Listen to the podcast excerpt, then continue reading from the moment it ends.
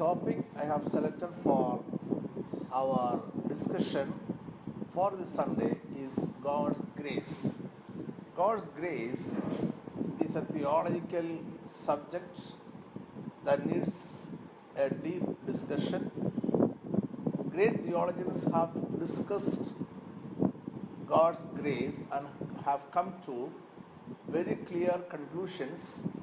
Still, different denominations in Christianity have different opinion about God's grace. But the biblical Christianity or the biblical church have a common concept on God's grace, and my intention is not to make another discussion or to make another conclusion on this subject. Rather, I am trying only to uh, explain God's grace for laymen, for common man.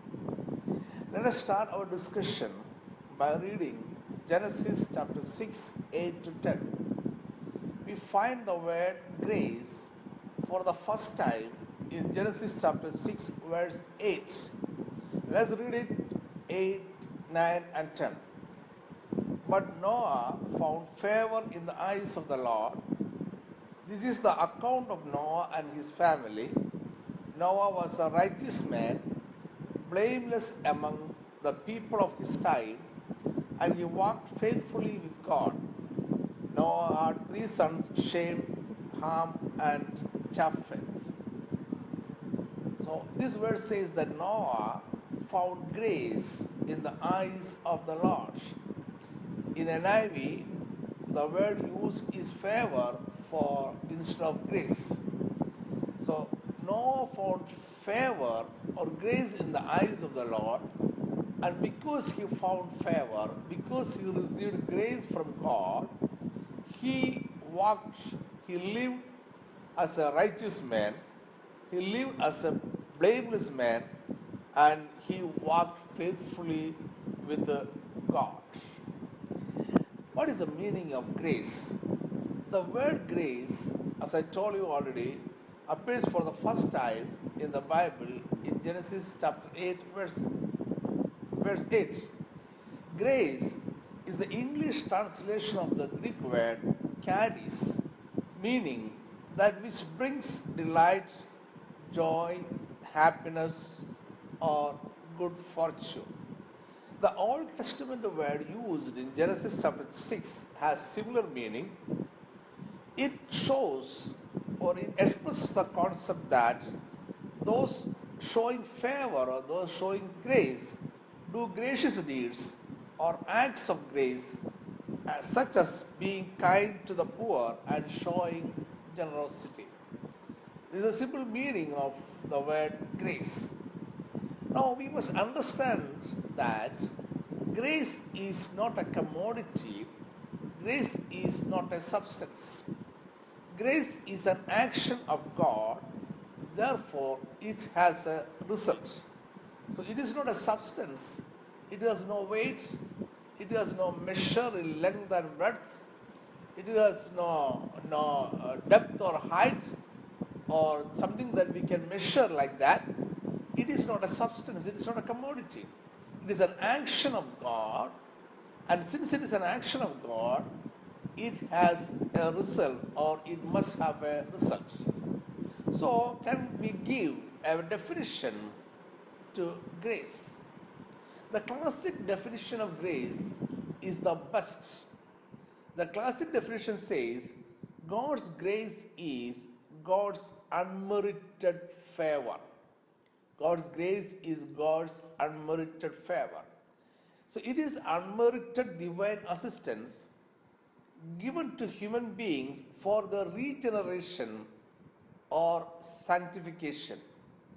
So grace means that God showered favor and blessing on those who did not in any way deserve it.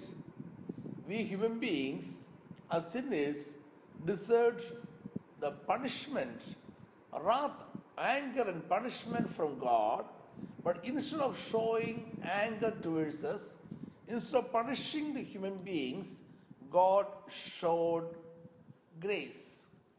Why God showed grace to human beings instead of punishing them?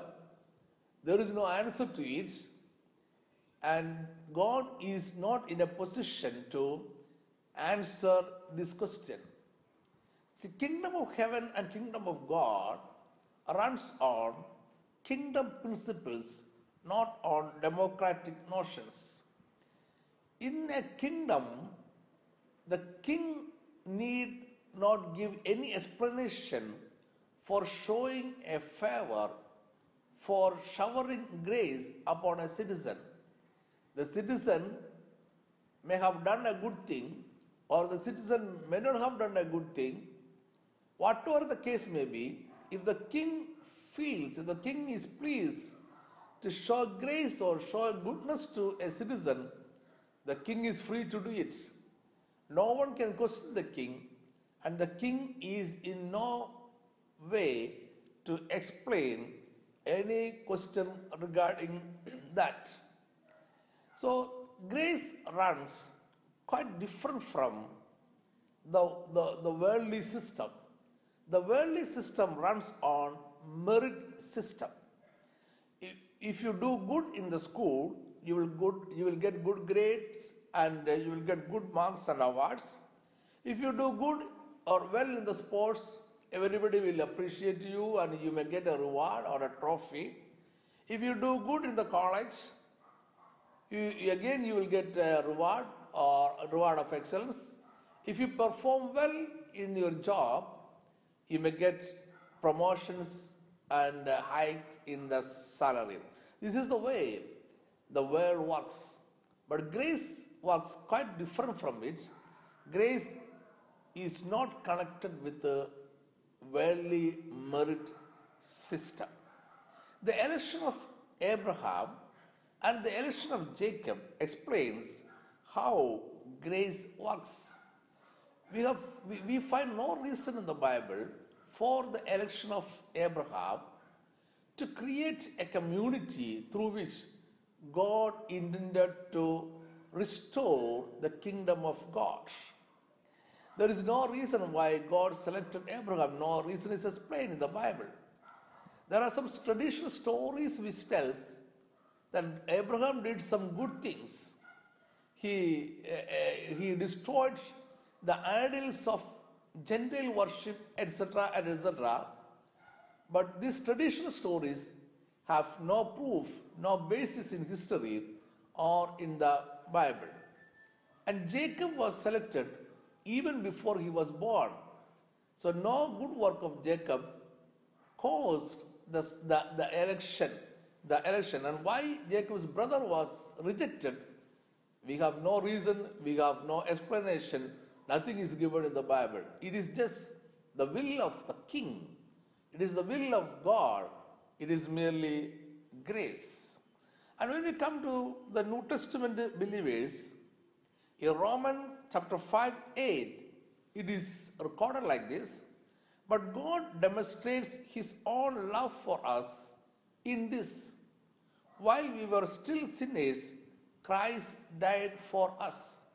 So the verse says very clearly that Christ died for us not because on our, not because we did some good things, not because we had some merit for uh, God's favor, but Christ died for us even while we were sinners, we were living a sinful life. That is God's grace. And in John 3:16, it it is said, For God so loved the world that he gave his one and only Son, that whoever believes in him shall not perish, but have eternal life. So salvation is offered to all human beings, all people in this world, whether they are living a sinful now, a sinful life now or not, their good works or their evil works, nothing is considered. Salvation is offered to all and everyone in this world. There are two dangers, two distortions to grace. One is merit salvation. Now, all the world's religion except biblical Christianity works on merit system. As I told you before, the worldly system is merit system. If you do good works, you will get good rewards. If you do well in the sports, uh, you will be appreciated. It goes like that. So some of some denominations, some some uh, sects in the in Christianity also believes in uh, merit salvation. Merit, in merit salvation, we have to add our works to what Christ did on the cross in order to go to heaven. So they believe that the believers who die will go to purgatory, and in purgatory they will earn through some religious uh, process, they will earn enough merit to go to heaven. This is not right. This is against uh, the basic principle of grace, which is simply the favor, if unmerited favor of God. So this merit system, it permeates the public minds. If you ask anyone in the streets how you can go to heaven, or how anyone can go to heaven, the public, the, the, the worldly people will tell you that you must do some good things, live a good life, uh, be kind to some, be kind to poor people, and do such things and such like that. I'm not telling that you should not do any of these things. You must lead a good life. You must lead a righteous life. You must be generous to uh, poor people. You must do all these things. But this is not the base for, this is not the basis for going to heaven. For if you want to inherit the kingdom of God, Bible is very clear that you must receive the grace of God and you must be born again by believing in the grace of God. And it is the grace of God that, um, that, that, that offered Jesus Christ as a sacrament for, as a sacrificial lamb for our sins. The second danger or second distortion to grace is licentiousness. This is also very, very dangerous. Some people believe that grace is license, grace is freedom to live as you like. You are no more ruled by any laws of the kingdom of God. Once you are born again, please keep in your mind that you are born again into the kingdom of God. There is a king, there is a lordship. No born again life is possible without accepting the lordship of Jesus Christ.